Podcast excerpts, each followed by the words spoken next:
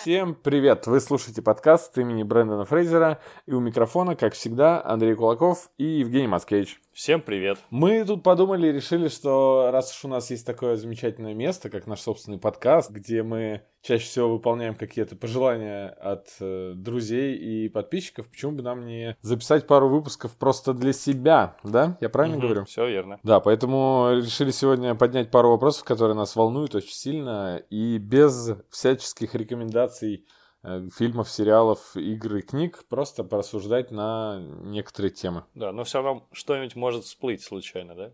Ну да, э, Не обещаю, что я не начну рекомендовать тебе сериалы вдруг ни с того ни с сего. Не обещаешь? Нет.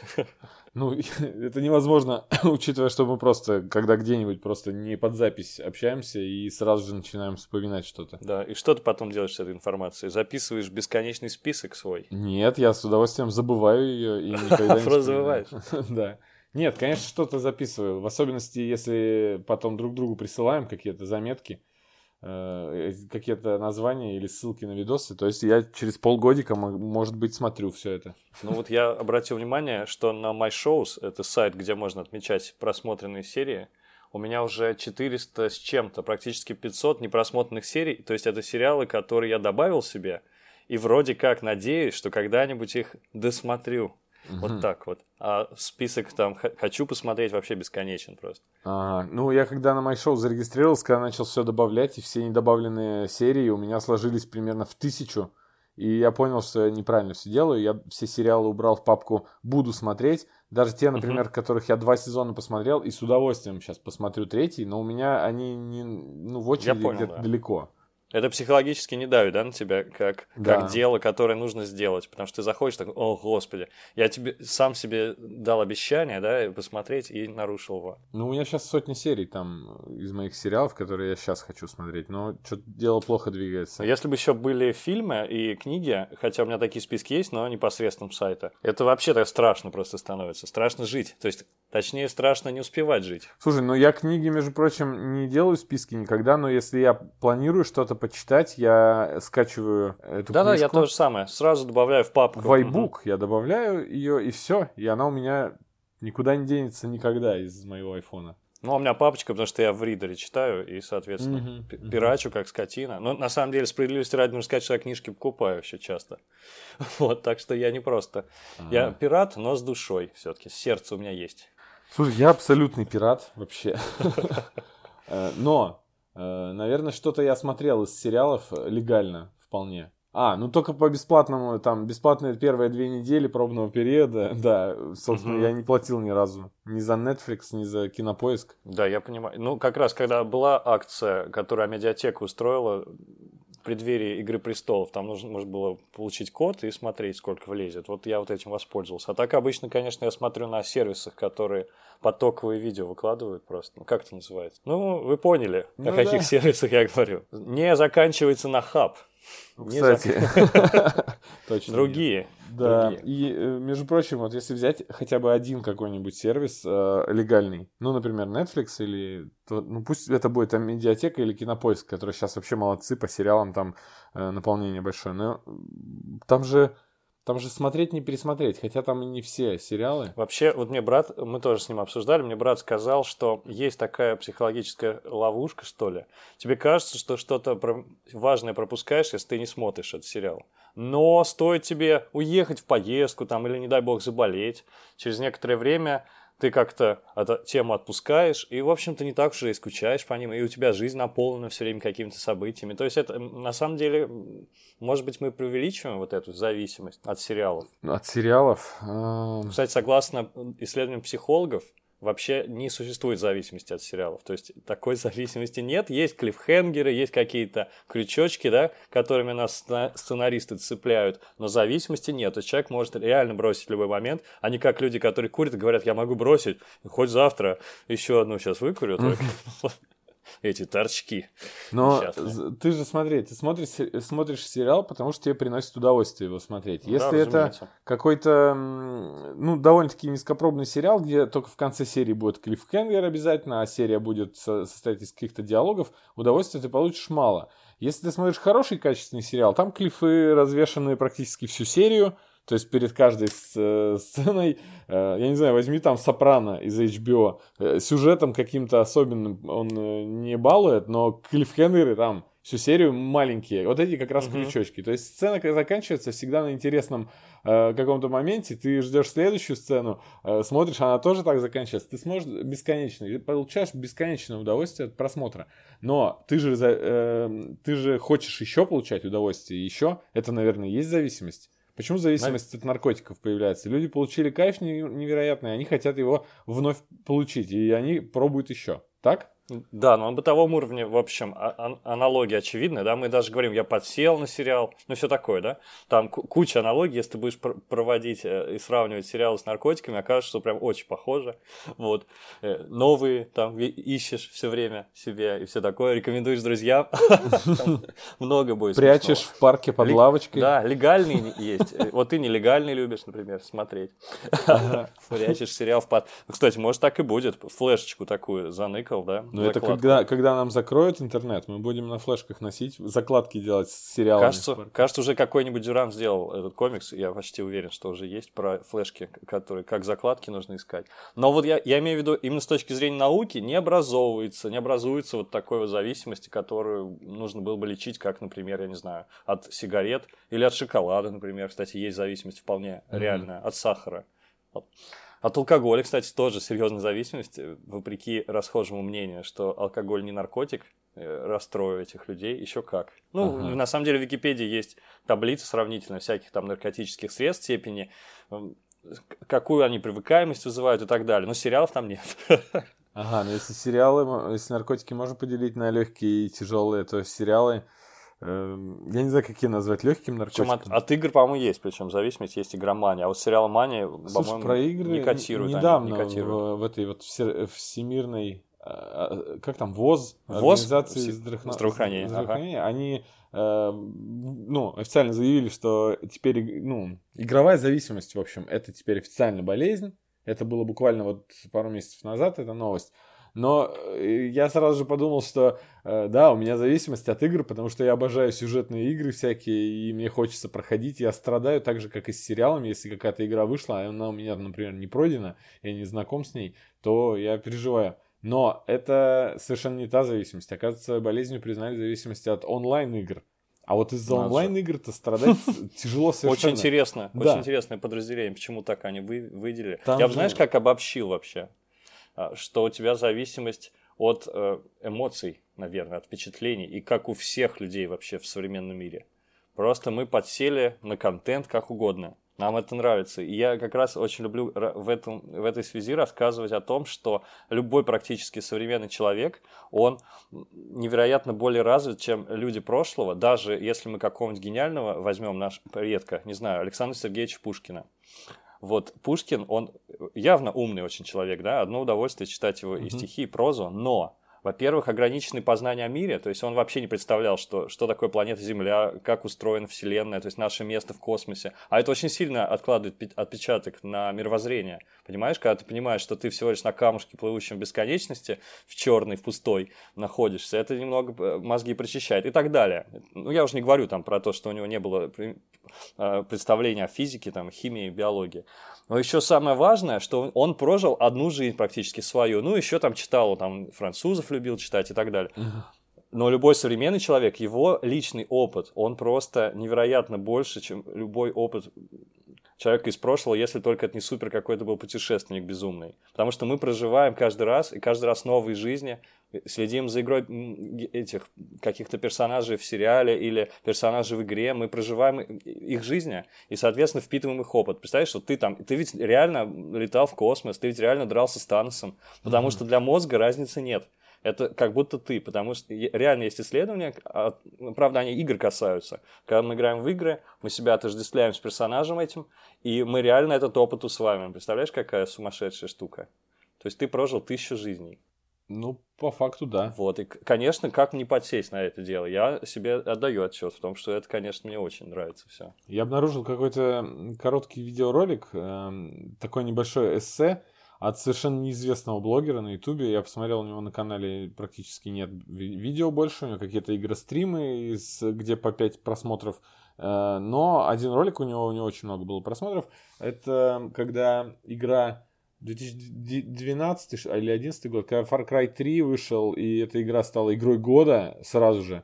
А, это открытый мир на тропическом острове, и там невероятно все красиво, сочно и ну, просто круто. И он э, голосом за кадром в этом видеоролике говорил, что, ну, такую мысль проталкивал, что как я могу променять Э, вот это, показывая на экран, где там сочные краски и тропический остров, где он ходит и делает что хочет. Охотится, общается с людьми, там стреляет, неважно, летает на дельтаплане. Э, вот как я могу променять это вот на это. И переводит камеру за окно, а за окном типичная такая э, гамма серая. Вот это, сейчас очень много мемов про то, что у нас как можно вообще нормальным быть, в такой, живя в такой гамме. А за как, прекрасно, как прекрасен мир без наркотиков, да, и там любой наш спальный район. Да-да-да, и там все серое, причем там у него как раз еще время года было такое подходящее, то ли, то ли осень поздняя, то ли весна ранняя. Mm, обожаю. Да. Э, то есть вот, да, в целом, жи- э, зависимость от того, чтобы пожить не у нас в мире, а где-то в интересном, выдуманном, я ее вполне себе понимаю. Да, еще интересный момент, есть ли какая-то корреляция между количеством людей, у которых игромания, и местом их жительства. Я думаю, что не очень-то и сильная на самом деле. Даже если ты живешь, там, не знаю, в Калифорнии где-нибудь, все равно, я думаю, подростку, наверное, интереснее играть, чем бегать там. Ну и тем более ты не ценишь, как правило, то, что... Вот испанцы не ценят, что они живут на берегу моря совершенно. Так что, представляешь? Ты думаешь, я с тобой поменялся бы, дурак, в любой момент. А на самом деле все равно реальность виртуальная более захватывающая. Ну да, те же офисы у них есть, только они более душные, чем у нас. А наши офисные работники еще и жалуются. А, слушай, а мне кажется почему-то, что если бы я жил на пляжике где-нибудь в Майами, я бы, наверное... Тебе кажется, это потому что твой опыт, ты проецируешь... Ты, если, при сохранении своего опыта, да, поэтому люди переезжают, у них есть шанс прожить вторую жизнь, да, как будто начать с чистого листа, они уезжают, там, да, он шифтится или просто куда-то, и там уже с осознанием того, как же, черт подери, прекрасно, когда зимой не минус там 30, и ты можешь э, пойти на пляж. И вот с этой мыслью тебе гораздо легче живется. А человек, который не знал, каково это, когда зимой минус 30, а тебе нужно там в школу идти на работу или в институт, вот, он не ценит этого. Так что да, ты только с высоты прошлого своего опыта можешь. Угу. Такие, так что вот, переезжай в теплые края, Андрей. Будем ну, с тобой подкаст записывать так же. Так же. Ну, я хотел добавить просто про то, что я с большим удовольствием, например, выходить из дома буду, потому что, живя в нашей полосе, например, ты должен несколько церемоний провести для того, чтобы выйти из дома. От натягивания носков, потом на них обуви и подштанников, еще одних штанов и так далее. И просто другой, скажем так, одежды. В отличие от, например, того же Майами, где ты как вот в, шлепанцах и в шортах был, так ты в них вышел и пошел. То есть, да, за... мне кажется, у них там сложно термобелье купить, да? Ну да. Или пояс из собачьей шерсти. Причем очень показательно, что мы сейчас с тобой записываем 22 августа, и роскошная погода за окном, просто великолепная. То лето, которого мы ждали. Ну, мы же записываем нетленку, э, чтобы да? зимой кто-нибудь Э, кутаясь в пледе с бокальчиком какао, нас слушал и вместе с нами это все чувствовал. Ой, что... мечта, просто мечта. Да. А вот к самому основному, это вопрос, который мы хотели обсудить. Я до сих пор не понял, как мы к нему перейдем. Может, просто озвучить? Да, внезапно перейдем. Да. Э, учитывая то количество контента, которое есть, вот как мы начали, что на многих стриминговых сервисах можно остаться даже на одном и уже другие, на другие не переходить. Ну, тот же Netflix, да. И как-то, э, когда был у меня бесплатный пробный месяц Netflix, я смотрел только его, потому что там и фильмов предостаточно, и сериалов сериалов с других телеканалов, которые уже прошли, и ты их давно хотел начать, и они там уже есть все сезоны, э, с субтитрами в озвучке, в дубляже, как хочешь, в оригинале. Даже метод, да, есть. Что? Даже метод есть, по-моему, сериал. Mm, да, все сериалы, где участвовала Паулина Андреева, есть на Netflix благодаря Александру Цикало. Он вообще лучший. А может, благодаря ее, ее супругу. А может, благодаря ее таланту. Но ладно. ладно. Остановимся на Цикало. Да. И э, я смотрел только Netflix. Да, там фильмы. Ну, «Властелин колец» можете посмотреть прямо на Netflix. Э, все прекрасно. И... Режиссерку и... тоже? Насчет режиссерки не уверен, да вряд ли. Мы-то уже специалисты, профессионалы, смотрим только режиссерки, mm-hmm. чтобы по 12, 12 часов потратить. стабильно. Не у всех фильмов я, к сожалению, рекомендую режиссерские версии, но чаще всего, да, они довольно интересны. «Властелин колец» я рекомендую. Да, Кстати. вот А, черт! Мы не удержались от рекомендации, Андрей. Но, если что, мы уже порекомендовали сервис MyShows для отмечания просмотренных сериалов. Это- И «Сопрано», Да. и много еще чего, да? Да. А по поводу режиссерок я тогда порекомендую не смотреть режиссерскую версию фильма 1408 по Стивену Кингу про номер в отеле, про жуткий. Э, Фильм потрясающий, я ему поставил 10 из 10, я обожаю это кино, но режиссерская версия, она кошмарна, и ты каждый эпизод, который вырезали, ты смотришь на него и думаешь, это вырезали не зря. Там неудачный дубль наставляли. Я не видел, слава ну, богу. там добавили, там вообще в этот весь ужас в фильме, он был неосязаемый. Это, это реальная мистика творилась. То есть, а, а в э, режиссерской версии они как-то добавляли осязаемых вещей. То есть там даже Мгм. появился зомби, который схватил главного героя в вентиляции. И это было Ну, странно, я очень согласен. лишним вообще. Я Он не был очень- такой, Мгм. он еще, ну, ну, г- грим у него такой, то есть видно, что это что-то такое. Актер, который... ну, Плохой. Просто мужик, да, размалеванный в зеленой краской. Ну, насколько я помню, просто не очень это вяжется. Я давно смотрел и не пересматривал с тех пор, но мне фильм очень понравился. И- я э, отметил, что там такой психологизм очень явно выраженный. И все-таки важно, что главный герой писатель, там все-таки такое, как будто бы путешествие в его собственные страхи внутрь себя. Мне так, по крайней мере, запомнилось. Мне поэтому фильм это понравился, потому что он гораздо тоньше, чем его собратья по жанру. Вот. Тут говоришь зомби? Ну что ж. Ну, там мумия какая-то, или зомби, или труп, который... Бог ему судья, человеку, который решил выпустить режиссерку. Так, наверное, режиссер. Режиссер, да. Не, знаю, не всегда. Так за удачные театральные версии, то есть все-таки надо э, хвалить-то продюсеров, а не режиссера. Да? Режиссер хочет одно, а продюсеры из этого делают театральную версию потом. Для меня это всегда вообще туманный очень вопрос. Я не понимаю, как иногда делают версии вообще без участия режиссера. Как это возможно, да? Финальный монтаж делается без участия режиссера и говорят, что это скандал в благородном семействе сразу же. Если об этом становится известно, это значит, что режиссер очень сильно со студией поругался. В общем, мне не очень понятно, как все происходит. Действительно, сидит там продюсер такой над духом у монтажера и так, вырежи зомби, давай. Вот я не знаю, как это происходит. Ну, самом деле. иногда режиссера устраивает и такая, и другая версия. То есть, Ну например, да. э, я не думаю, что братья Руссо переживают, что из э, и финального фи- э, ката их Мстителей в этого финала вырезали момент, где все встают на колено, когда Тони Старк умер. Меня этот момент, честно говоря, вообще убил. Счастлив, просто счастлив, что его вырезали. Что это? Лишнего, да. Что это было? Э, Вот. Причем там еще Хоукай садится на колено и кладет руку к колбу и выглядит, как будто он делает фейспалм, знаешь, такой, господи, Тони, Да-да-да, точно. ты мог не сдохнуть. Вот. А э, потом все садятся, и я думаю, может, это шутка такая. Вот. А, например, если руководство Amazon заставило создателей сериала «Пацаны» вырезать момент, где Хоумлендер стоит на крыше и мастурбирует, голый Разве полностью, они... приговаривая А, фразу точно. «Я все это могу». город мой. Это да, город это мой всё- что-то такое, да. да. Слушай, ну это классная сцена была бы. Или погоди, они ее сняли, она существует Они-? Она существует. Может быть, потом как-то политика канала изменится, они вставят ее в э, другой сезон. Ну, это прямо многое говорит о персонаже, если честно, сразу же. И причем она не такая уж и жуткая в свете того, что там показали. Так может, есть- там ничего и не показали в плане это Ну, же- он стоит наверняка спиной, что-то делает, э, вот, и говорит, ну, детка, это город мой, делаю, что хочу. Ну, это круто. Он, ну, в принципе, и так, и без нее неплохо. А по поводу этого финала, по-моему, они ну, в каждом интервью, когда была промо-компания, говорили о том, что у нас такой там огромный хронометраж, что мы прям все-все-все сняли, что хотели. Практически не будет, говорить сцен, которые мы вырезали. Но, видишь, все-таки несколько вырезали и правильно сделали. Незначительных. Да. Да. Единственное, что вырезали повзрослевшую дочку Тони Старка. И, и вот это действительно странно, потому что достаточно известную актрису взяли на ее роль, сняли эту сцену. Не её- помню, это которая из сериала, э, э, как там, 13 причин почему? Причин, да, да, да, да. Да. Ну, просто любопытно мне, не знаю, и не обязательно, в общем. Это, конечно, не обязательно все. Ну так вот, Андрей, что Да. же мы будем делать? И- и- Как нам жить? Я просто, да, мы начал вопрос поднимать, и мы что-то переключились в рекомендации. Снова вернусь.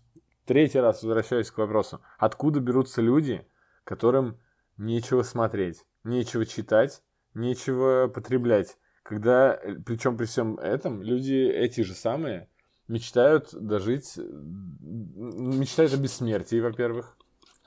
Есть, такой, есть такая фраза, не помню какого-то философа, который говорил, люди мечтают о бессмертии, но не знают, чем заняться в пятницу вечером. Да, хорошая фраза, не знаю, кто сказал. Да. Слушай, то... а эти люди, они ж, э, реально есть? Вот живые они? Да, конечно, Может быть, их количество да. уменьшилось сильно? Я вот давно уже не слышал такого вопроса. Есть, есть люди, по крайней мере, вот даже из моих э, друзей, из моих близких, которые просто мне звонят и такие, ну что, может это, сегодня там увидимся? Или, ну, как бы, нет, и они расстраиваются, потому что, господи, придется тяжким трудом заниматься, выбирать себе сериал на вечер. Какой кошмар, их же так мало, так трудно найти. Ну, еще можно книжку почитать, кстати, Вообще тоже не возбраняется. Mm-hmm. Но это, конечно, уже более сложный контент, мягко говоря. Почему так популярны сериалы и фильмы? Потому что это раз, и все, и посмотрел. И как бы попало в мозг напрямую. А книжка это, конечно, труд. Не... Ну, я все... теряю навык, если честно, чтения длинных произведений потому что уже привык. Я типа... уверен, что я навык не теряю, хоть и читаю сейчас меньше, но просто... Очень... Не, ну тебе нормально выдержать роман большой, например, темп романа, то есть нормально, ты не прерывайся, учитывая, не прерывайся.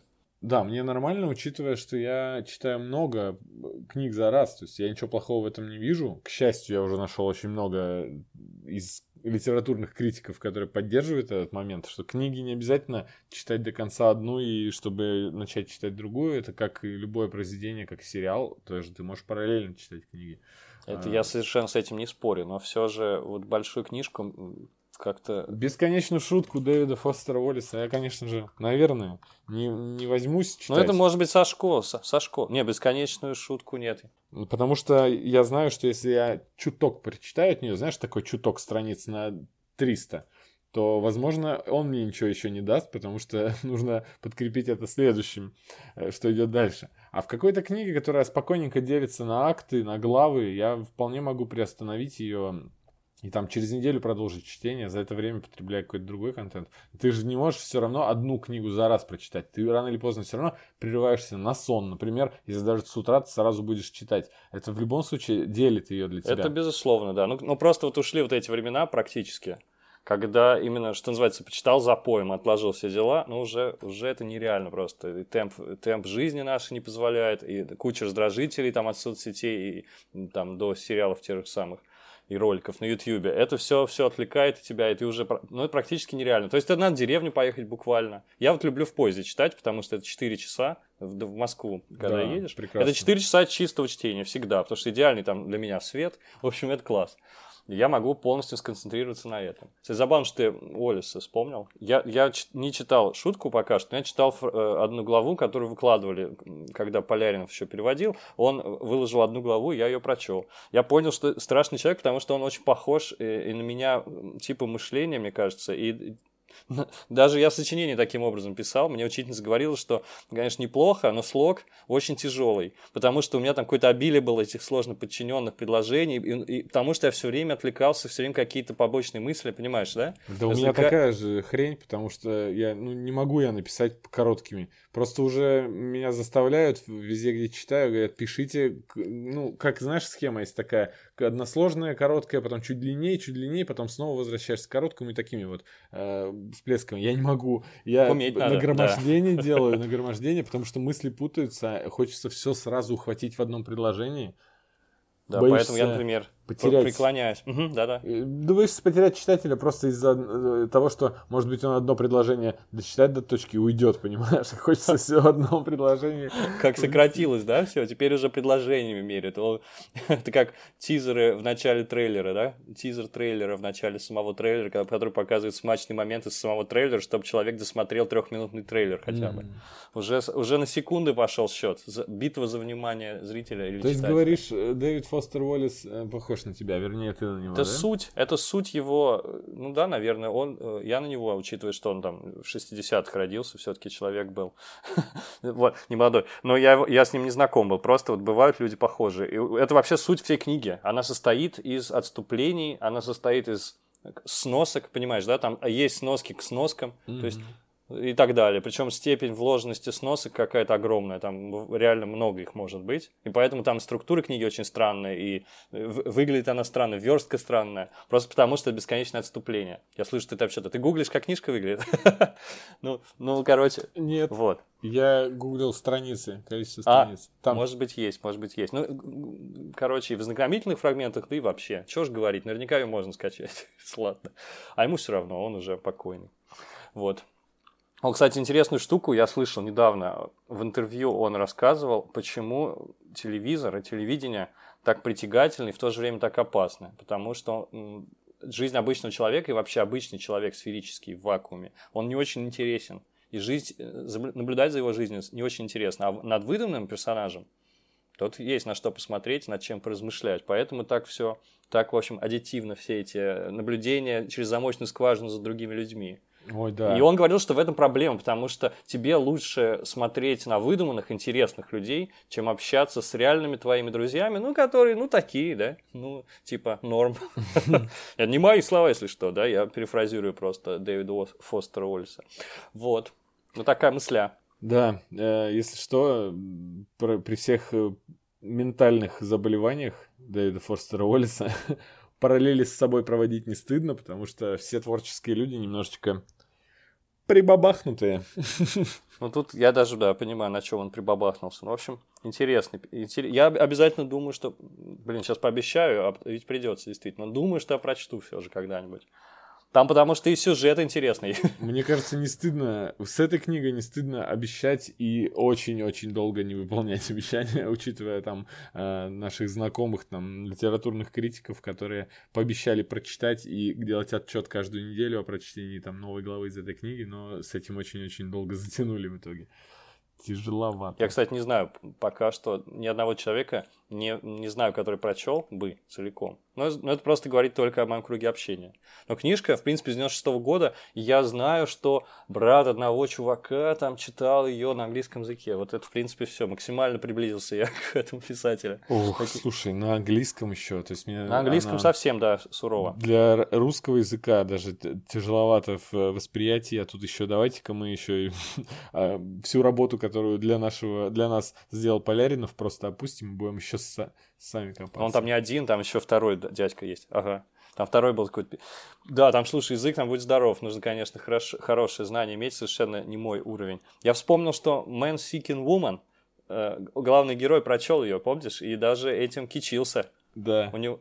Или он ее все время бесконечно читал, так сказать. То ли она у него лежала. А, ну, она у него спросить. возле тумбочки была такая книга, да. Я помню, что это он. Но ему позволяло говорить, что он ее читает, по крайней мере. Ну, там же это, там все э, на гиперболах весь сериал строился, поэтому, наверное, у него... Ну, там просто нужно было какую-то сложную книгу, и взяли именно эту. Самую большую и толстую. Да уж, сложнее, сложнее, наверное, нет. Хотя есть даже ну, такой... толще. Есть, сложнее, нет. Хотя, может, и есть. Черт его знает. Мы же, на самом деле, любой э, сколько-нибудь приличный труд исторический или, или просто научный, они, я думаю, что дадут фору, конечно, по сложности. Тут я недавно книжку порекомендовал один дядька, из, пол, ой, из полки, он, а не, из Горького, вот. И он пригнал книжку, к сожалению, не могу точно название вспомнить, что-то вроде э, «Страна Рембрандта» или как-то так.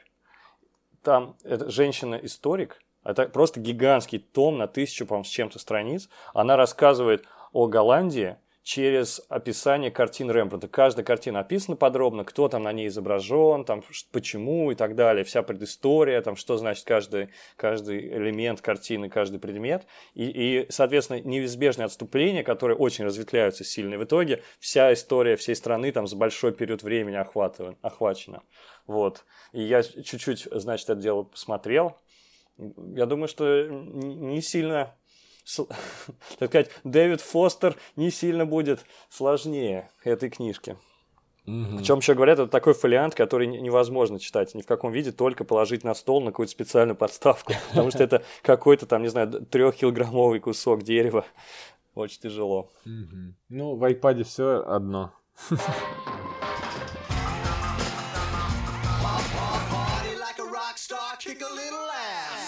Отступление закончено. с учетом того, что огромное количество, вот, например, страданий мы испытываем с тобой по поводу непросмотренных там сериалов. То есть я вот, например, убираю из, как я уже говорил, из моих шоу там сериалы, чтобы у меня цифра была меньше. А, например, э, я очень-очень расстроен, что до сих пор нет такого приложения аналогичного для комиксов. Угу.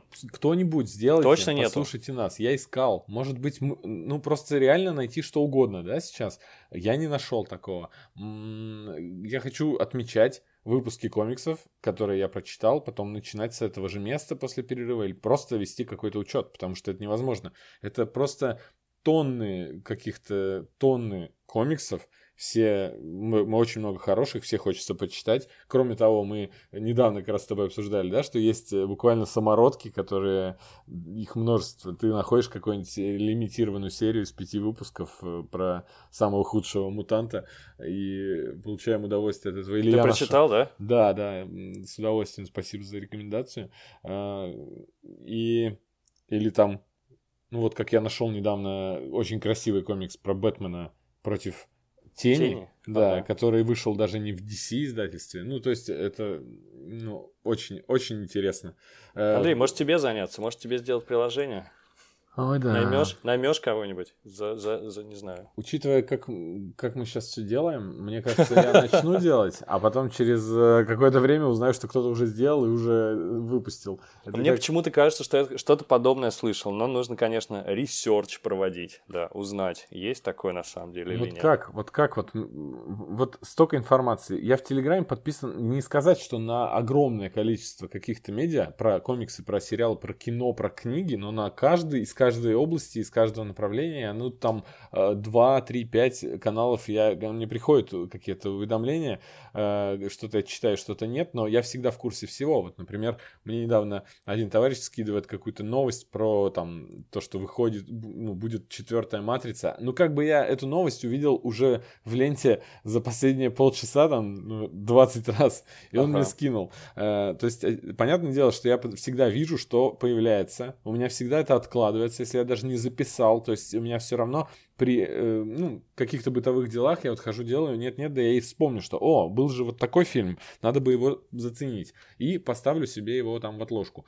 Э, и при всем при этом, опять же, повторяюсь, люди не знают, чем себя занять. Как? Непонятно. Интересный, кстати, момент ты э, упомянул о том, что ты узнаешь одну и ту же новость из разных источников. Я вот по собственному опыту могу сказать, не читал я книжки никакие по тайм-менеджменту, хотя я думаю, что это, наверное, супер важный навык вообще в современном мире, и вообще, наверное, в школе надо основы преподавать, потому что это не, без этого просто ты не проживешь, мне mm-hmm. кажется. Ну вот, и свой собственный метод, наверное, что... Короче, ты можешь оставить, по сути, один источник, какой-нибудь, достаточно широкий mm-hmm. такой, у которого, который не, не узкоспециализированный. И ты будешь получать так или иначе все важные новости. Вот я уверен, будь то Лентач, или, я не знаю, какая-нибудь Медуза, что-нибудь одно. Даже, черт подери, ты можешь на, на Пикабу, не знаю, подписаться. Так или иначе, ты будешь самые важные новости получать, и все. Важные, Потому что... Важные все, для что... чего, например? Вообще, просто чтобы быть в контексте информационном. Если, что касается комиксов, конечно, там уже другая штука совершенно. Потому что это как раз специализированный контент будет. Я как раз грешен тем, что у меня очень много всего, у меня избыточно. Соответственно, я каждую новость много раз читаю, любую. И будь то «Матрица», будь то, не знаю, «Прямая линия с Путиным», я везде это прочту сто, по сто раз. Тит Журнал, вот в том-то да? и дело, что новость новость про матрицу, вот она и вышла везде, да, то есть даже да. не на узкоспециализированных. Поэтому, поэтому я ее видел столько много раз. А недавно я как бы для себя э, все разграничил, я определил, что слишком много. Сейчас каждый второй школьник э, создает новый канал в Телеграме и тянет новости с какого-нибудь одного и того же портала. Э, uh-huh. Да, не особо даже каким-то рерайтом не заморачиваясь. Вот. Я это все почистил, я удалил все эти 30-50 всяких каналов по каждой тематике, оставил себе самые ключевые. Например, я знаю, что один человек будет упоминать упоминать то, а другой то э, по одной и той же теме. И нам мне ты нужно мастер, их мастер, оба да. иметь. И я с удовольствием сейчас э, ограничен. Вот, ну, то есть приходишь же, знаешь, в новом канале смотришь. Кстати, вот подпишитесь на новый канал про кино. У них то-то, то-то. Я знаю, что там ничего нового не будет, потому что у меня, в принципе, все уже есть. Угу. Вот, я а. такие уже не, не ведусь, и мне хватает того, что у меня есть. Делаю вывод о том, что ты раньше читал каких-то школьников.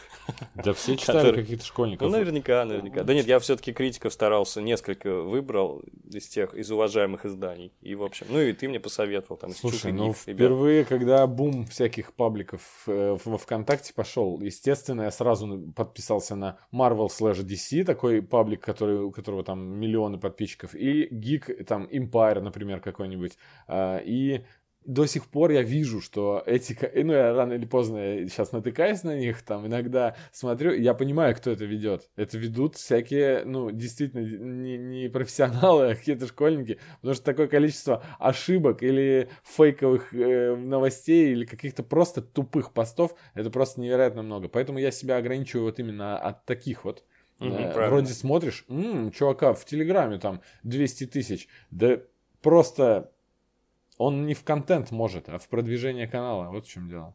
Да, понял. Ну и вообще, я думаю, что паблики это первое, от чего нужно отказываться. Это самый низкоуровневый контент такой. Вообще там практически не бывает текста. Бывают, конечно, паблики, которые постят истории. Кажется, он там даже так и называется, истории. Вот. Но от этого нужно отказываться, потому что время нашей жизни, к сожалению, очень ограничено. Как? Давай вернемся. Я, я, я думал, на самом деле, в фоновом режиме над твоим вопросом, откуда берутся люди, которым нечем, нечего смотреть я боюсь обидеть кого-нибудь просто. Мне кажется, это, это свойство природное, любознательность называется. Я не боюсь никого обидеть. Очень много... Никто же слушать не будет из наших друзей. Мои не слушают ни черта. Серьезно. Я недавно, недавно еще обратился так. Ну, ты же слушал, да, про пацанов-то я рекомендовал. Он говорит, я не слушал ничего. Слушай, твои воображаемые друзья, они должны как слушать? На воображаемом айфоне? Если они воображаемые то они могут на чем угодно. Я бы себе выдумал бы каких-нибудь поприличнее все-таки. Да, слушай, так... Ты себе вы, ты бы себе выдумал, выдумал обычных, обычных, этот, да. Spotify в России выдумал себе, которого нет в России. Вот, вот я вижу, у нас познавательный очень подкаст, я узнал много нового.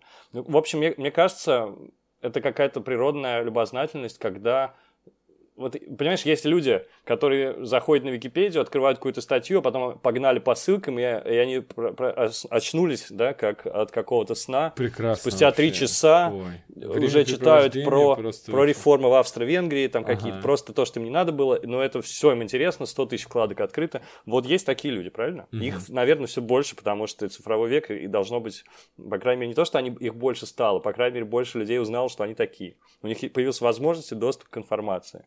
Соответственно, есть такие люди, которые не заходят на Википедию, понимаешь, ради удовольствия. Вот, наверное, у них есть проблемы, потому что выбрать, э, выбрать себе кино на вечер задача э, сложная только если в плане именно выбора, потому что слишком много вариантов. Ну, когда у тебя вообще... Ты вообще на кинопоиск не заходил, да, и топ не открывал 250, условно говоря. Тут, тут какие-то другие проблемы. Я считаю, что это именно отсутствие любознательности или какая-то ленность ума, когда ты хочешь, чтобы тебе готовые прям принесли, сказали, ну, там вот такую ржаку мне дайте, я буду ее смотреть. Потому что это, это же тоже труд. Я думаю, ты не будешь спорить. Выбрать, что тебе читать или смотреть, это тоже своего рода труд, причем с разной степенью можно подходить к нему вовлеченности. Некоторые очень ответственно подходят, и у них всегда все супер безукоризненно укоризненно, им все нравится, потому что они почитали, посмотрели, изучили фильмографию режиссера там, так, и так да. далее. Я недавно как раз вот обсуждал с ребятами тот момент, что в последнее время э, у меня нет все меньше и меньше каких-то произведений, э, фильмов, например, ну пусть на фильмах, которые мне не нравятся. Я просто не смотрю то, что мне не нравится. О, я уже... Правильно, правильно. Я так хорошо выбираю просто уже автоматически, что ну, ну я не пойду на то, что мне точно не понравится. Не смотрим мы с тобой э, всякие хорроры низкопробные. Зачем на них идти? До сих пор ждать, что там что-то будет хорошее? Да извините, у меня я более проверенные есть жанры. Да, видишь, это, это еще крупным мазком, ты да, жа, при помощи жанрового отбора. Ведь можно еще более детально отбирать, конечно же, да, и, и там и по режиссеру, не mm-hmm. знаю по стране, может быть, даже. У кого, у всех свои критерии. Ну, я с тобой согласен тут, и могу тем же похвастаться, в принципе. Очень редко что-то мне не нравится. Это скорее сюрприз будет. И вообще, черт подери, нам все нравится, очень тяжело нам. Вот, этот вопрос у меня был следующим. Вот, э, мы с тобой обсуждали его вживую, мне кажется, очень много раз, и с каждым из моих знакомых, друзей я это обсуждал. Дело в том, что есть люди, которым нравится только одно направление, один жанр, они жадно съедают все, что в этом жанре выходит, и Все, им больше нечего смотреть. Вот я их, может быть, пойму, но ни, никогда не пойму, почему им только одно нравится. Вот люди э, любят фэнтези, окей. Э, жадно ждали «Властелина колец», потом «Хоббит», какие-то там э, со скрипом смотрели другие произведения, которые вообще не похожи на Толкина, но тем не менее в фэнтезийном стиле, прочитали всю фэнтезийную литературу, Казалось бы, нет ничего проще, чем прочитать всю фэнтезийную литературу. Там, ну, по-моему, бесконечно. Знаешь, как в Ашан заходишь, там ну, и просто же... стоят эти ряды книг гигантские, бесконечные. Ну, опять же, э, люди, если читают, э, они так же, наверное, как с фильмами. Вот ты, я не буду смотреть сериалы, у которых там э, рейтинг ниже семерки, потому что да. знаю, что, блин, ну там... Я не буду читать писателя, если его зовут Ник, да, а фамилия Перумов. То есть такой отбор будет у нас. Да. Сула Легуин, окей. Так Ник. вот. Перумов. Так вот. Так вот. И э, этот человек потом страдает, потому что ему нечего смотреть. Эм, недавно был вопрос у меня с sci-fi, например, да, потому что сейчас дефицит эм, в кино э, научной фантастики, именно космической какой-то. Э, в сериалах тоже был недавно дефицит. Сейчас пошло, пошло, но пока что все равно еще плохо. Вроде больше появляется, но такие... А я как раз хотел тебе сказать, э, врасился, да, что мало, теперь вот получай вообще нереально посмотреть все. Но ты считаешь, что недостаточно много? Нет, недостаточно много качественных. То есть выходят... Ну, это да, это да. Э, да, какой-то долгожданный сейчас сериал вышел фантастический со звездой э, сериала Battlestar Galactica, как то называется, «Другая жизнь», что ли, она The Life. С треском угу. он провалился, у него низкие рейтинги, все смеются над ним, это же ужас. Как все это выглядело амбициозно и визуально, и вообще, в, по, глядя на продюсеров, шоураннеров. Ну, вот так. Ну, в общем, я-то, несмотря на то, что люблю sci-fi безумно, я же смотрю вещи, которые универсальные. Сколько огромное количество мы сейчас все на сериалах будем, ну ладно, не страшно. Сериалы ну, для удобства уни- можно универса- сериалы, да. универсальная угу. это мера потребления такая, вид контента универсальный. Э, то есть, например, идут же уже 10 лет э, сериал «Бестыжие», в который, который понравится точно любому, потому что там про все. Вот сериал про все. То есть про, про жизнь и смотришь ты. И таких сериалов много, которых э, не будет э, э, каких-то фантастических нагромождений или просто крутой идеи. Там, знаешь, вот идея, это же важно э, для э, создания сериала. А там просто про жизнь без каких-то особых условий. Или, например, магический реализм, вот этот вот э, безумно интересный жанр, когда просто создают какое-то условие, а дальше никакой фантастики и магии нет, ты просто смотришь за жизнями, за жизнями людей, но поставленных в такие условия. Можно даже сказать, что «Игра престолов», она тоже была в жанре магического реализма, потому что мы все-таки за... Э, Ничего себе, махнул, ну-ну. Ну, я имею в виду в какой-то степени, потому что мы за человеческими э, трагедиями наблюдали, но поставленными в условия а, вот что ты имеешь в виду. Я просто думал, я, я знаю там и Картасера, и Маркиса, я думал, что же ты имеешь в виду ну, именно... в плане сериалов. Да, вот... Например... Не очень похоже, просто Маркис на «Игру престолов» не похож, ребята, если что. Ну, знаешь, Э, можно ли назвать магический реализм? Там какой-нибудь такой... Э, может, слышал про сериал Leftovers из, от HBO? Слышал, да. Да, он, кажется, закончился тремя сезонами. Он, э, у него есть литературный первоисточник, книга. У него есть, ну, вот отличная экранизация этой книги на HBO, которая все-таки сейчас практически залог хорошего, качественного контента. Заначка там такая. В один момент с, с лица земли исчезает сколько-то там, 12% населения, что ли? Или я не знаю, я, не, ну, я пока м- что ну, не маленький видел процент, но как бы не как в «Мстителях» по 50% да, всех uh-huh. людей Земли, а просто какой-то процент там. Допустим, пусть 10 будет. И как потом люди живут при этом. Никаких объяснений, что случилось. Просто люди исчезли, все. И спустя три года показывают нам в жизни людей, э, как, как все повернется, как все происходит. Обычные человеческие проблемы, но вот в таком мире. Я понял, да. Я понял, что ты имел в виду теперь. Да. Некий, некий, некая условность допущена, и дальше все по старым правилам играется. И посмотрим, как жи- люди будут жить с этим. Ну, вообще, да, интересно. И, и, и почему э, это же доступно для каждого? То есть не, не будет же человек, который, фу, здесь нет эльфов, э, и отказываться, да, от этого. Почему? Он, э, люди часто... Эльфы исчезли все, на небо вознеслись. Люди часто табуируют вещи, которые не подходят под их критерии, но я гарантирую, что если они начнут смотреть, им понравится. У меня есть одна знакомая, которая табуирует все. Вот прям. О, вот, молодец какая. Вот все, абсолютно. Но я регулярно ей под, подношу, подсажаю ее перед экраном, включаю что-то, и она потом, ну, потом она репостит клик себе на страницу с, с выдержками из этого сериала, да, или фильма, или игры. То есть, э, но у нее психологически такое табу, что нет, это не братья Винчестеры, это не Наруто, значит, я смотреть это не буду. Да надо что-то как-то себя открывать новому. Эм, Всегда, а, люди, а, люди, а люди стесняются этого, у них это выход снова из зоны комфорта, они не хотят начинать новую франшизу какую-то смотреть. Или говорят, у, это не очень. Да а это... что, если они боятся как стать нами? Вдруг они боятся, что им понравится, понимаешь? У меня есть такие сериалы, которые я знаю, что они, скорее всего, хорошие, но такие длинные, даже не буду начинать. Окей, они боятся стать нами, но они живут, страдая от того, что нечем заняться. Другая, другая... а, ты, эти, это одни и те же люди? Да. О, все стало на свои места, круг замкнулся. А ты знаешь, есть такой эффект Стендаля, слышал? Это частный случай эффекта Стендаля. Э, такой психологический эффект, когда он, кстати, причем был по, по, как, как психологическая проблема диагностирован, по-моему, в 19 веке и как раз в Италии, когда человек приезжает, и там эта красота безумная, ну ты представляешь. Угу. Конечно, я представляю, книги, что в Италии. Мне только представлять там, остается, там, да, потому что ну, я там да. не был.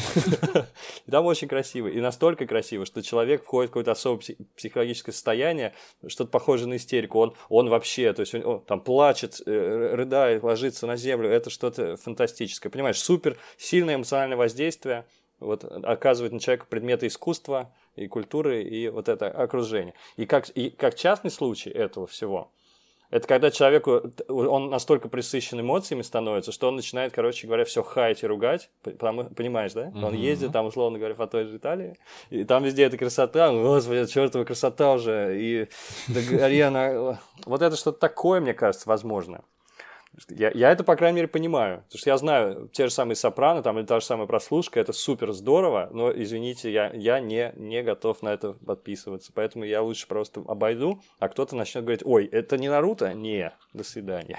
Слушай, а я вот, наоборот, сейчас берусь как раз-таки после того, как мы с тобой практически одновременно обсудили и выпилили из просмотров э, все, весь, все низкопробное, ну, типа седап там или вещи, которые... Все закончилось, там уже многое закончилось да, само. Но, к счастью, я многое побросал смотреть, ну, потому что, господи, сколько можно. Если ты смотришь произведение, о котором, о финале которого создатели не знают при, при съемках первой серии, э, зачем? Ну, меня это такой диссонанс, он меня мучает, наверное, с того времени, когда я после просмотра там третьего, что ли, сезона Лоста узнал, что Шеннон, там, которую убили в сериале, там, Шерон или Шеннон, э, брат с сестрой там были, которую убили где-то во втором, что ли, сезоне. Ее убили просто потому, что у нее там что-то случилось с, то ли с э, продюсерами, то ли у нее там угу. вообще контракт был изначально не такой длинный или что-то такое. Ее просто по сюжету взяли и убрали. Так что это за произведение, которое может регулироваться просто на ходу? Э, я хочу смотреть то, что, у чего есть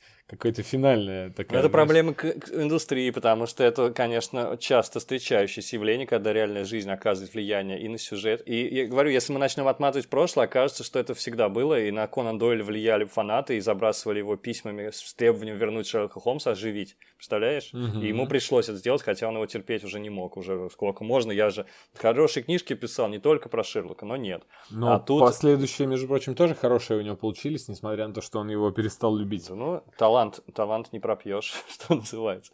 Ну вот, поэтому реальная жизнь влияет всегда, и, и да, даже наших, я не знаю, любимых мстителях, там, каких-нибудь этих железных человеках, угу. тоже такое было, и рекасты постоянные, и все такое. Это, это реальность, к сожалению. Но я тоже считаю, что замысел первичен. Очень уважаю, поэтому могу даже на одну вообще доску почета или повесить и Хирша, который ответственен за Gravity Falls, и режиссера Breaking Bad, сценариста. Я, у меня почему-то вылетело из головы, но... Винс думаю, Джиллиган. Да, да, Гиллиган, Джиллиган. Вот. Потому, потому что когда есть замысел, который... Есть история, которую человек хочет нам рассказать от начала и до конца, и замысел уже существует, по крайней мере, как контур, как, по крайней мере, как чертеж, и дальше осталось только заполнить, да, какими-то этими деталями. И это я всегда уважаю. Ну, а когда, а когда, ну, как пойдет, сейчас мы придумаем, как в Лосте, это, да, да я согласен. Я мысль еще, кстати, не закончил. И второе, я, например, стал больше придерживаться э, в, против тех сериалов, которые я стал табуировать, стал больше придерживаться таких э, не скажем, не сериалов действия, где постоянно действие бежит вперед, а сериалов можно характеризовать как э, состояние, что ли, где ты получаешь удовольствие от просмотра. Если ты, например, остановишь этот сериал на пятой серии из десяти, и потом ты можешь через полгода к нему вернуться и с таким же удовольствием начать смотреть, ничего не потеряв. Это, кстати, тот же самый Сопрано, потому что э, там проработаны именно события, которые происходят на экране, ты удовольствие получаешь от диалогов, от э, персонажей, которые где-то просто находятся, они куда-то бегут и что-то ищут. То есть, э, где сериал, ты в каждой серии тебя, давайте поскорее мне информацию, что же там, что же это, все эти загадки значат. Э, тот же Lost, вот, а, и сериал, где просто человек может находиться, вести диалоги, и ты получаешь только от этого удовольствие, как, например, там,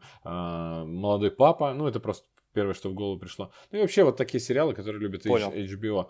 А, да, а, это, это приятно, ты получаешь удовольствие, ты, у тебя есть гарантия, что ты каждый раз, когда тебе нечем заняться, ты включишь с любого момента и будешь смотреть, и и при всем при этом люди не знают, чем заняться.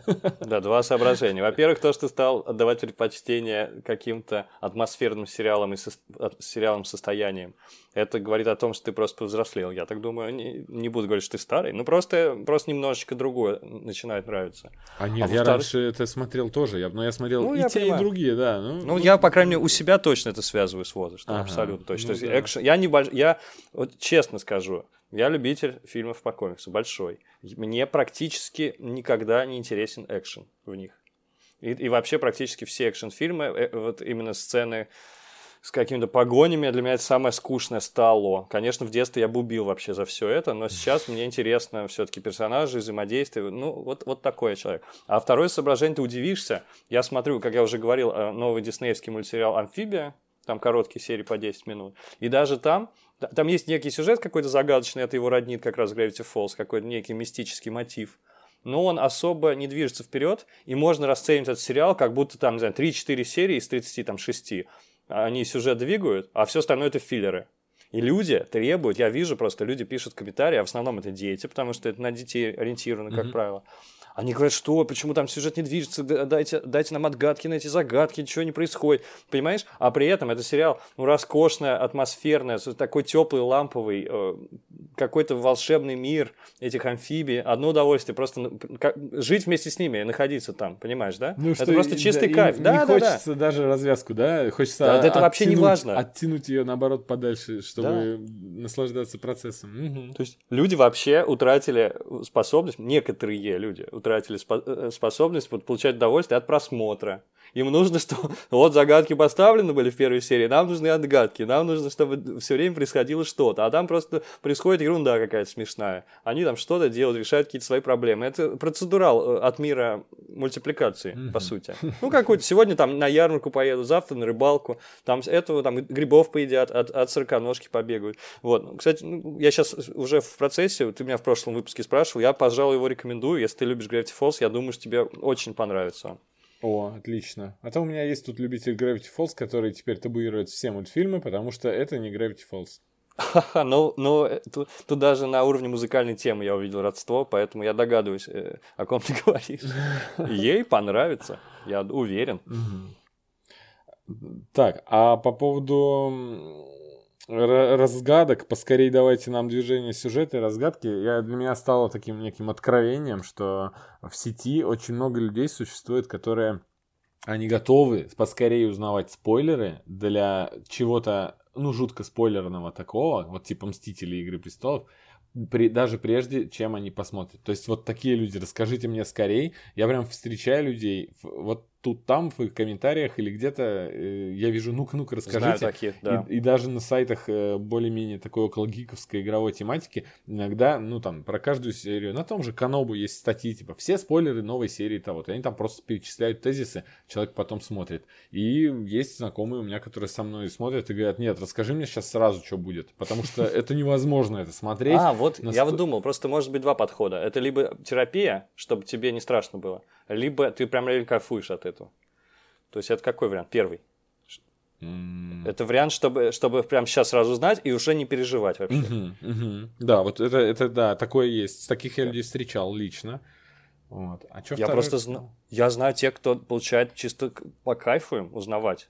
Не то, что раньше всех, а просто им нравится вот это, и потом смотрят, и нормально. Причем, как ни странно, у меня некая амбивалентность есть по отношению к спойлерам, потому что я всегда считаю, что это как будто у меня украли эмоции, понимаешь, кража эмоций произошла, мне рассказали, чем кончится, я этих эмоций не дополучил, не удивился, как должен был удивиться.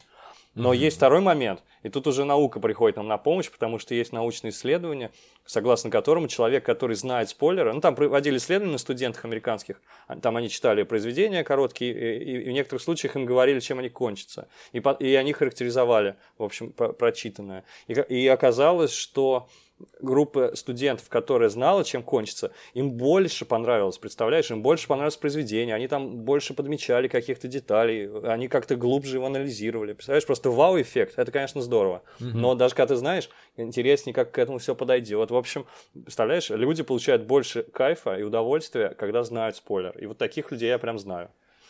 Ну, я совершенно не такой. Для меня, я тоже, конечно, вроде важно именно вот э, загадка, которую перед нами ставят, и метод э, подачи э, постепенных наводок Э, на то, чтобы мы дошли, дошли, догадались. Вот, например, классические э, лучшие сюжеты это всегда детектив, потому что ставят загадку в начале, потом потихонечку тебе послойно выдают какие-то подробности, и в конце ты узнаешь ответ. Если мне скажут, покажут дело, а потом сразу скажут ответ, я скажу, ну дело-то вообще хрень полная было неинтересное, тут все очевидно. А еще люди, знаешь, иногда говорят, ну я бы догадался, если они узнают сразу спойлер. Ага. А да, вот посмотри-ка два часа, по, по, ерзая на кресле, посмотрим на тебя, догадался ты или нет.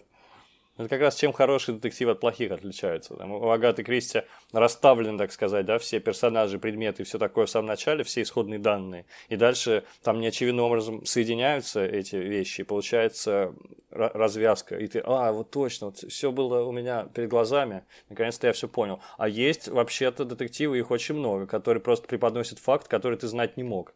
Рояль в кустах, там, или как это называется. В общем, хоба, вы не знали этот факт, и вот получите неожиданный... Это, кстати, плохо, и согласно этому методу можно анализировать сценарии фильмов. Если э, герои там решают какую-то загадку, например, просто внезапно, вот просто так, то, значит, сценарий был фиговский. Потому что ты должен вместе с ними, по идее, прийти к какому-то решению и попытаться догадаться. Угу.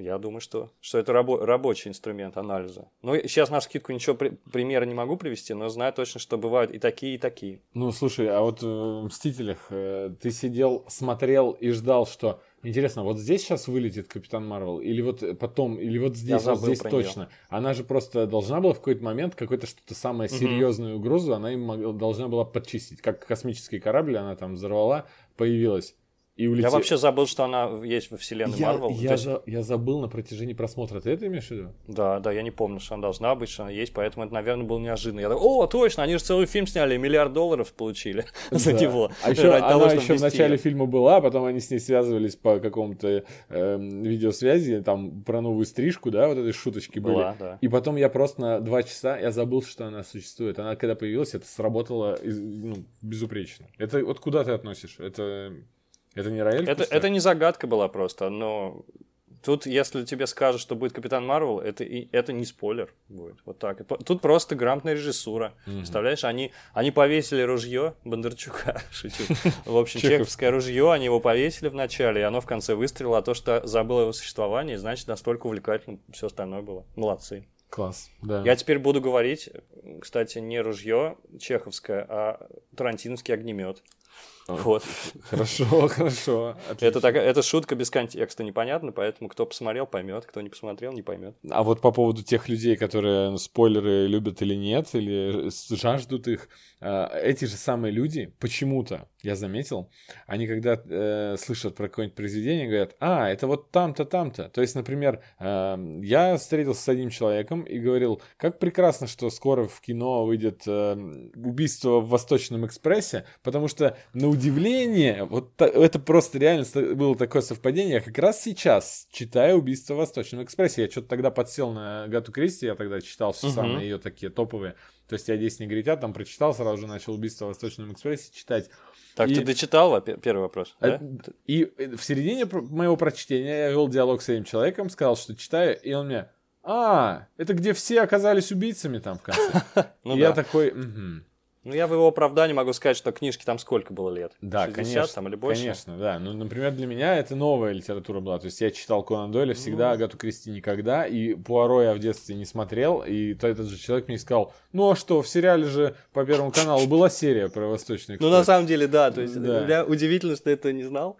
Э, Прямо чума Так это потрясающе, не повезло, это тебе потрясающе, что я не знал. Если я сейчас встречу человека, который не знает, чем закончился шестое чувство Шьямалана, я скажу, боже, э, прям вот э, Это ограждаю там, где он все себя». время приходит. Да, э, который Дуайт Шрут за- заспойлерил в офисе. А я рассказывал тебе, ну и для слушателей расскажу, что я однажды брату спойлернул шестое чувство. Я не помню, ну, случайно или не забыл, что он не смотрел. И он расстроился, потому что он, представляешь, тоже был такой человек один в мире, который не знал, чем фильм кончается. А тут такой фильм, как раз, который важен, для него важен финальный твист. И мне было так стыдно, я придумал схему не очень сложную, я скачал шестое чувство, отрезал у него в каком-то видеоредакторе титры начальные, вообще, вот. Пере- назвал как-то его по-другому, причем так правдоподобно. Ну, то, что он скачанный был откуда-то. Вот. Там что-то, ну, не помню вымышленное название уже. И выждал достаточное количество времени, потому что все-таки людям свойственно забывать. И брату подсунул под видом какого-то триллера некого. Потому что он основный вообще не знал, о чем фильм, знал только то, что я ему сказал, чем фильм кончается. И он до самой последней секунды не понимал, что смотрит, ш- шестое чувство. Это Вот, и- гениально. Это да, гениально. ну, Ты один луч- раз лучший сработало, брат, лучший но брат. я при этом худший брат, ведь я ему спойлернул. Ну, это не специально, конечно. У меня родители такие, они, и- они обозначают фильм или произведение искусства по финальному плод-твисту всегда. То есть там Сейчас пример приведу, которого не существует. Я говорю, вот собираюсь посмотреть э, энное кино такое. Они говорят, а, это где убил всех садовник? Вот так, спасибо. Спасибо, родители, я отказываюсь от вас. Мне нужны новые.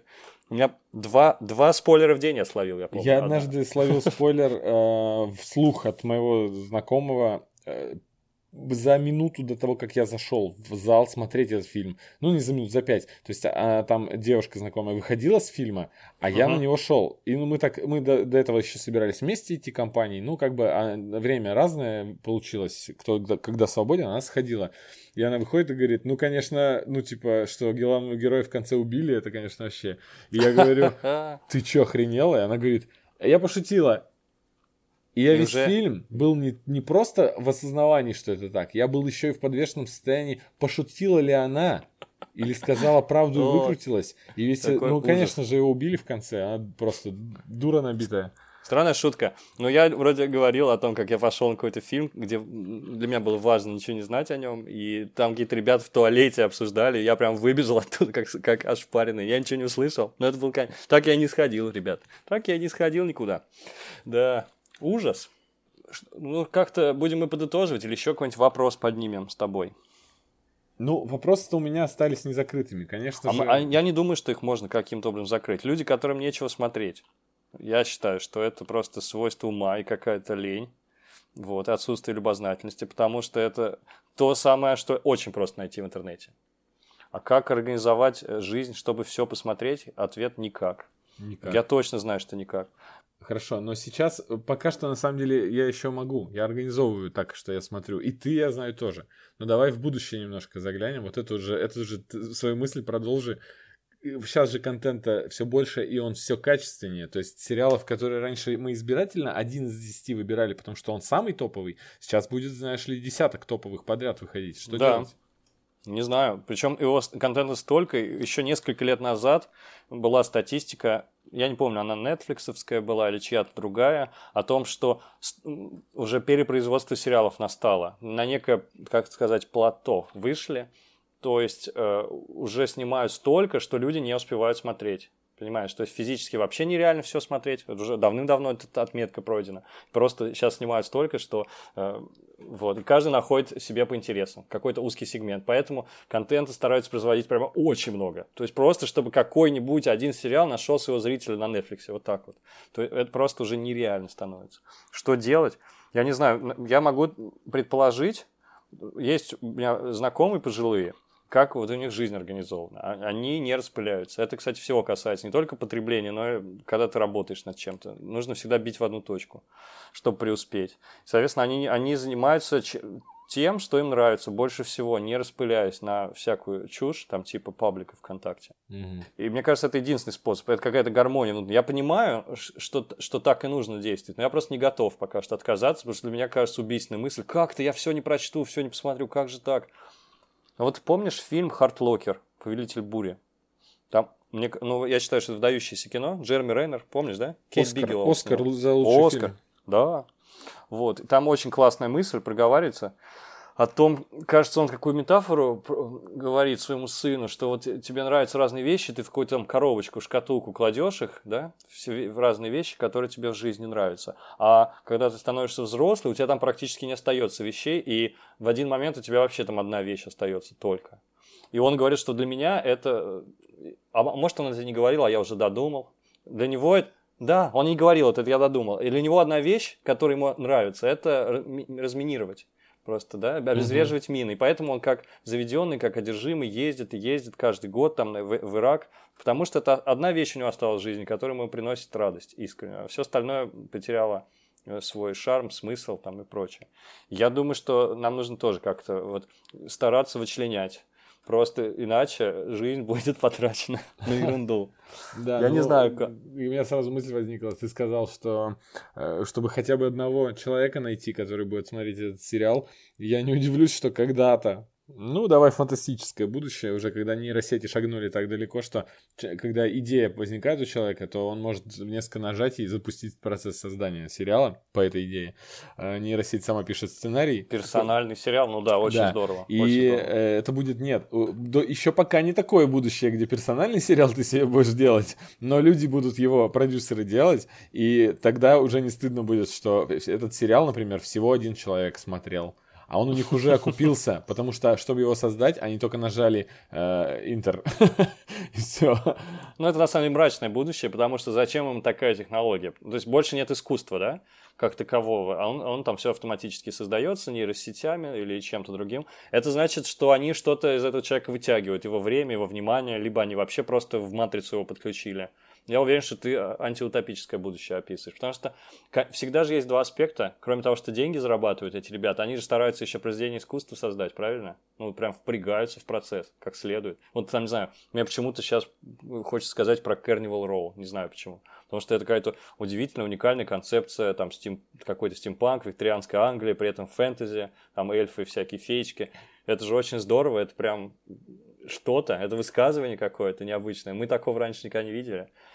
Я думаю, что они все очень взбудоражены, да, и классные идеи. А, а просто когда ты генерируешь контент для кого-то, мне кажется, это все, это конец искусства и конец мира будет. Ну, то есть это мрачное будущее. Ну, слушай, э, я, я, я могу, наверное, возразить. Скорее всего, искусство не пропадет, потому что то, что я описывал, это вообще ну, не, не искусство. То есть, чем глубже вот в этот э, как бы мир э, информационных технологий, чем, чем дальше, глубже туда, в digital, это тем дальше от искусства. А искусство, оно больше в реальной жизни. То есть, например, если даже нейросеть будет творить картины, но картина, созданная рукой человека, маслом написанная на холсте в помещении, она будет ценнее, и в ней она, ну, она все равно будет глубже. Искусство-то не пропадет, наверное. Будет ценность... э, Если в твоем мире не пропадет, я тогда за двумя руками. Потому что есть опасения. Ну, представляешь, там будут люди такие, которые говорят, а, я смотрю сериалы только с живыми актерами. Ну, типа, они CGI, там, который Ну, полностью... про фильмы, про фильмы, я думаю, может, может быть, в отдаленном будущем такую фразу можно будет услышать.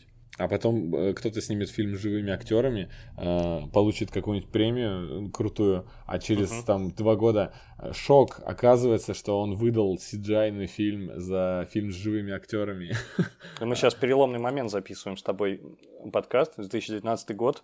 Как раз вот эти дипфейки и прочие нейросетевые технологии как-то все развиваются. Я не могу сказать, что качественный скачок произошел, но он произошел точно, потому что этот ролик, где этот самый Киану Ривз обезвреживает грабителей в каком-то мини-маркете. Да, там очень удачно получилось.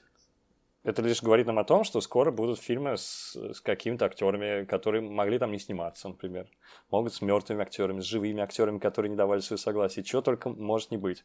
Я думаю, что вот это какая-то поворотная точка. Поэтому все, все, все мы увидим своими глазами. И все это предсказано было два года назад в сериале Конь Боджек, потому что там просто сняли сериал с cgi версией коня, потому что Фи фильм, да, ты говоришь, этот э, про а, точно, бегового про коня. Секретариат, да. Секретариат.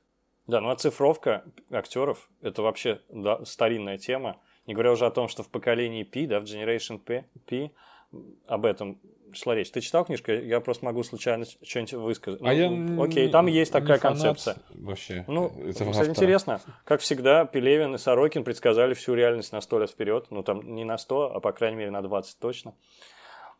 Там это, это фигурирует, а оцифровка и в фильме тоже фигурирует. Или, например, есть такой мультфильм с элементами живой игры, там Робин Райт играет, а в основном это мультфильм, называется «Конгресс». Он отчасти основан на рассказе Станислава Лема, там как это называется, меж э, какой-то там галактический конгресс, uh-huh. из, из цикла «Звездные дневники Йона Тихого». Вот. И так, такой рассказик. Ну, в принципе, в этом фильме мало общего с ним.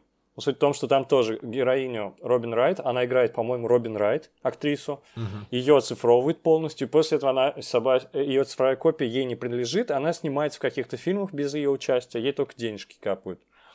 Mm-hmm. Вот такая интересная история, но она не совсем об этом. После этого они там погружаются в виртуальный мир такой нарисованный. В общем, это очень странное артхаусное кино, кстати говоря, израильского производства. Это мультфильм на 90% мультфильм. Потому что если кому-то интересно, погуглите, почитайте, вдруг вас это привлечет идея. Я часто, мне кажется, встречаю идею именно цифровки актеров. Она такая уже заезженная. Отлично. Да. Что, будем закругляться? Андрей? Да, мы только что затронули тему, которую можно было записывать там отдельным выпуском, про выпуск, обсудить вообще вопрос э, того, что будет в будущем. Ну, как раз-таки мы все по верхам, сделаем это. По верхам Я думаю, сделаем в будущем. А как, через э, пару месяцев, когда мы забудем про существование вот этого выпуска, мы запишем тот. Потому что мы забываем все очень сильно. В силу возраста, и, наверное, не возраста, а в силу огромного количества информации, которая Точно. в уши и в глаза нам идет.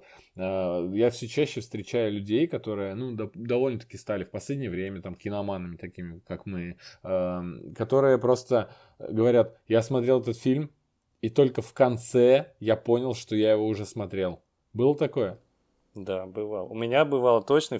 Вчера даже я с таким человеком говорил, который говорит, я не, могу, не мог понять, смотрел я этот фильм или нет. Я предположил, может быть, он засыпал. Когда засыпаешь, э, как-то так плавно стирается воспоминание о фильме. Mm-hmm. И в итоге, когда ты его смотришь, ты, у тебя смутные воспоминания. Ты то ли видел его, то ли нет, одновременно. И люблю я в Футураме эпиграфы перед сериями, там вместо названий какие-то фразы. Там в одной серии было написано, это новая серия или я ее уже смотрел пьяненьким.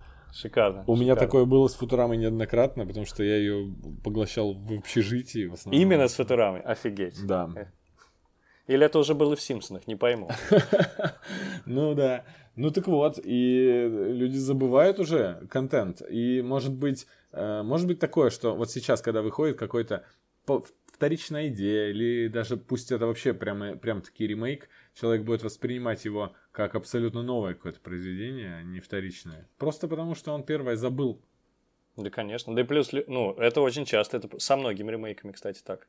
И уже новые поколения выросли, которые даже Звездные войны не смотрели. Поэтому все по новой, все по новой. Мы, мы будем на протяжении нашей жизни, надеюсь, все-таки долгой, мы будем это видеть не раз. Возвращение старых франшиз. И, кстати говоря, четвертая, так сказать, часть «Матрицы» — это прекрасный тому пример, потому что им нужно очень сильно Warner Bros. восстановить франшизу, которая приносила бы им снова деньги и уже узнаваемую. И поэтому это все будет по новой, по новой. И подросло поколение, которое еще не смотрели «Матрицу». Mm-hmm. Вот. И то же самое с чем угодно, там, а, черепашки, ниндзя, звездные войны, что хочешь, пожалуйста. Все будет по новой.